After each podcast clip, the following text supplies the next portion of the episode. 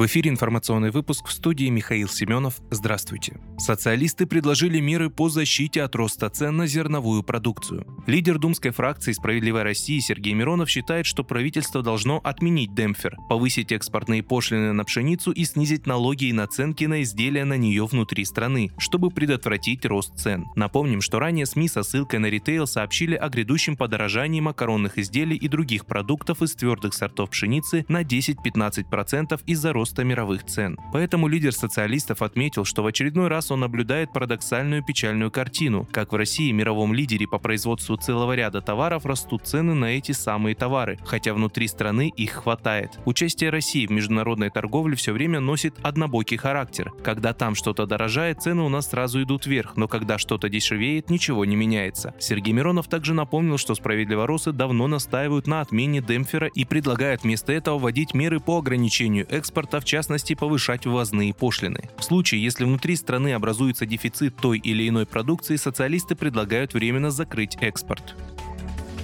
Получить поддержку в 2021 году смогут 300 тысяч представителей малого и среднего турбизнеса. Глава Ростуризма Зарина Догузова отметила, что в стране запущены обновленные меры поддержки. Первая мера – это безвозмездные гранты на зарплату сотрудникам в размере одного минимального размера оплаты труда – МРОД на одного занятого, включая индивидуального предпринимателя. Подать заявление на получение выплат можно с 1 ноября по 15 декабря 2021 года через личный кабинет на налог.ру. Вторая мера поддержки льготный кредит при условии сохранения занятости. Руководитель Ростуризма подчеркнула, что эти меры поддержки были востребованы бизнесом в 2020 году. Воспользоваться ими смогут туроператоры, турагенты, экскурсионные компании, гиды, гостиницы и другие средства размещения, санатории, предприятия общепита, организаторы выставок, конференций и развлекательных мероприятий, музеи и другие. Правительство поддержало программное предложение «Справедливой России за правду» о пожизненном сроке для педофилов. В последние несколько лет социалисты неоднократно выступали с программным требованием кардинально ужесточить уголовную ответственность за насилие над детьми. Однако долгое время подобные инициативы буксовали в Госдуме. Но в итоге на днях правительство и думское большинство поддержало законопроект единороссов о пожизненном наказании за педофилию. При этом фракция «Справедливой России» продолжит настаивать на введении высшей меры для убийц несовершеннолетних, а также на необходимости ужесточения ужесточения мер административного надзора за всеми совершившими тяжкие насильственные преступления. Центробанк шестой раз подряд повысил ключевую ставку. Совет директоров Банка России принял решение увеличить ее до 7,5% годовых. При этом многие аналитики на фоне инфляции ожидали менее решительного шага в 0,5% пункта. Мера призвана снизить темпы инфляции и укрепить курс национальной валюты. Также она может привести к росту процентов по кредитам и депозитным вкладам. На расселение аварийного жилья планируется выделить еще 80 миллиардов рублей. Об этом сегодня сообщил замминистра строительства и ЖКХ Юрий Гордеев на заседании Комитета Госдумы по бюджету и налогам. На мероприятии по расселению аварийного жилищного фонда были перенесены денежные средства на 2021 год в общей сложности 103 миллиарда рублей. В настоящее время готовится еще проект решения о 79 миллиардов рублей. Сейчас этот проект согласовывается с Минфином, в ближайшее время его планируют внести в правительство. Добавлю, что с начала 2020 2021 года из аварийного жилья переселили более 95 тысяч россиян.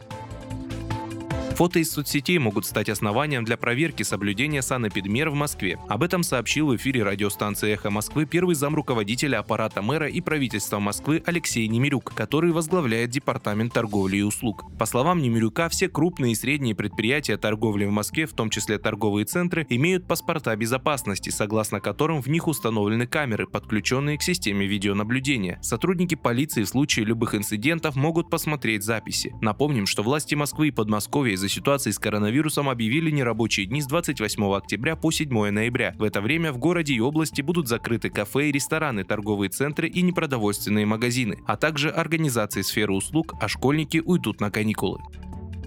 Саранск станет главным претендентом на проведение киберспортивных игр будущего. Столица Мордовии имеет большие перспективы в развитии киберспорта и может побороться за право принять турнир Futures – Игры будущего, который пройдет в 2023 году. Об этом СМИ сообщил вице-премьер Дмитрий Чернышенко. На форуме «Россия. Спортивная держава» в Казани Чернышенко представил киберспортивные игры будущего. Планируется, что соревнования продлятся 9 дней в более чем 15 высокотехнологичных дисциплинах – робототехника, киберспорт, гонки гонки дронов, mobility, экзоскелеты, дополненная и виртуальная реальность. Город-хозяин соревнований будет представлен в мае 2022 года на международной выставке «Спорт-аккорд» в Екатеринбурге. Как отметил Чернышенко, у Саранска большие перспективы по развитию киберспорта. Сотни молодых людей проявляют к нему интерес и уже приняли участие в региональных киберспортивных турнирах. Отбор города-организатора будет вестись на конкурсной основе. Итоги подведут в мае следующего года. Одной из площадок для проведения игр в Саранске как раз может стать универсальный спортивный зал.